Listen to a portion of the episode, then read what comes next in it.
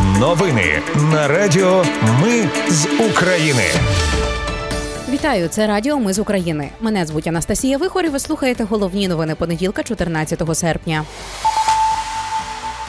Росіяни обстріляли прикордонну козачу Лопань на Харківщині. Є загиблі. Через нічну атаку росіян в Одесі нарахували 203 пошкоджені будинки. Гіпермаркет згорів до тла. Збройні сили України підтвердили удар по командному пункті росіян в окупованій Юр'ївці на Донеччині. Держдеп США оголосив про новий військовий пакет для України. А Україна розглядає призупинення безвізового режиму з Ізраїлем. Про все це та більше за мить у новинах на Радіо Ми з України.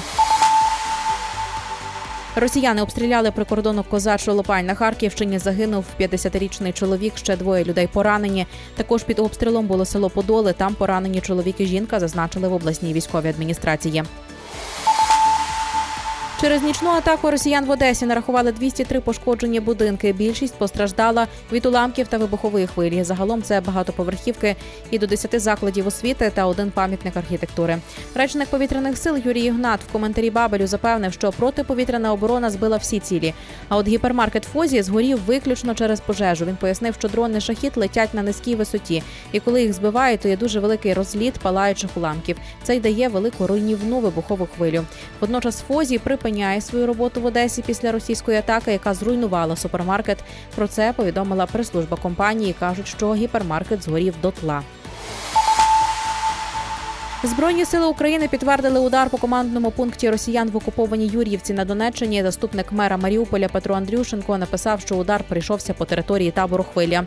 Він сказав, що цивільні не постраждали, а в російських військових рахунок вже на десятки. Представники так званої ДНР стверджують, що в напрямку Юрівки запустили дві далекобійні ракети.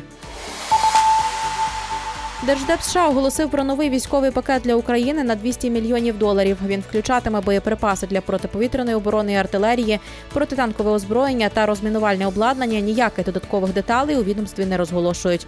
Reuters раніше писало, що це зазначена сума. Це частина більшої суми у 6 мільярдів доларів, яку вивільнили після бухгалтерської помилки при підрахунку вартості наданої раніше допомоги.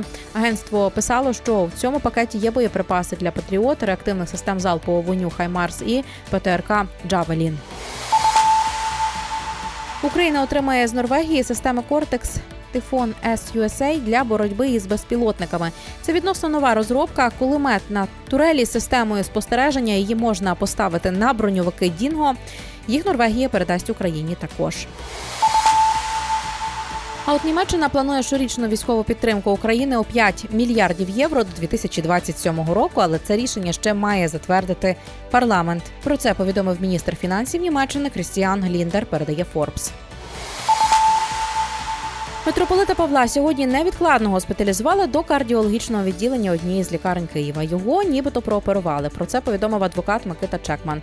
14 липня нагадаю, Слов'янський суд Києва ухвалив зміни до запобіжного заходу для митрополита Української православної церкви Московського патріархату Павла Лебедя, якого підозрюють за двома кримінальними статтями цілодобового домашнього арешту на утримування під вартою до 14 серпня. Але була можливість внести заставу в понад 33 мільйони гривень. І от 7 серпня адвокат заявив, що митрополита звільнили з під варти під заставу в 33 мільйони гривень. Однак митрополит мав носити браслет і не покидати свого місця проживання.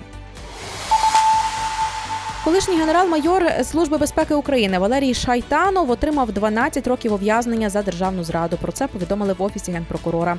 Нагадаю, його затримали ще в квітні 2020-го. Слідство стверджувало, що Шайтанов планував в Україні теракти, за які російська сторона обіцяла 200 тисяч доларів і паспорт Російської Федерації.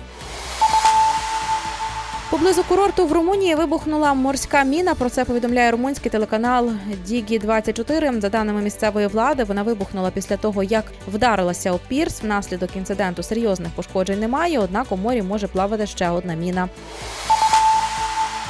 Україна розглядає призупинення безвізового режиму з Ізраїлем через розгашана юдейський новий рік, який почнеться за місяць. Посол України в Ізраїлі Євген Корнійчук пояснив, що Умань очікує на потік паломників, але українська сторона не може гарантувати безпеку від ракет і дронів. Окрім цього, доведеться відволікати від завдань величезну кількість рятувальників, правоохоронців і військових, що в умовах війни недоцільно. Ще одним фактором для призупинки є збільшення кількості депортованих з Ізраїлю українців. Цим вже займається найвище політичне керівництво. Україна не бойкотуватиме Олімпіаду 2024 в Парижі, якщо росіяни і білоруси виступатимуть під нейтральним прапором. Про це заявив міністр молоді та спорту Вадим Гуцайт. За його словами, нашим спортсменам потрібно бути на Олімпіаді. Наш прапор буде на відкритті на змаганнях. А наші спортсмени представлятимуть державу, щоб усі у світі бачили, що Україна є, була і буде, сказав Гуцайт.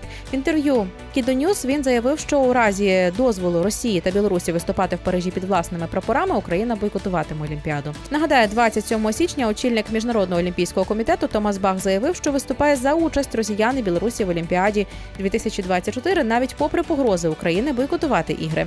26 липня національні олімпійські комітети Росії та Білорусі не отримали від міжнародного олімпійського комітету запрошення до участі в літніх Олімпійських іграх 2024 в Парижі. 27 липня Міністерство молоді та спорту України видало наказ, який дозволив українським спортсменам брати участь у змаганнях, де виступають росіяни та білоруси у нейтральному статусі, а не під своїми прапорами. Це були новини на радіо Ми з України. Їх підготувала для вас я, Анастасія Вихор. Наші новини про те, що дійсно відбувається в Україні. Ми не робимо новини, зважаючи на чиїсь політичні або ж бізнес-інтереси. Лише реальні факти. Якщо на вашу думку, те, що ми робимо, важливо, підтримайте нас. Заходьте на сайт Ми з України.ком та тисніть кнопку Підтримати. Почуємось. Радіо Ми з України. Перемагаємо разом.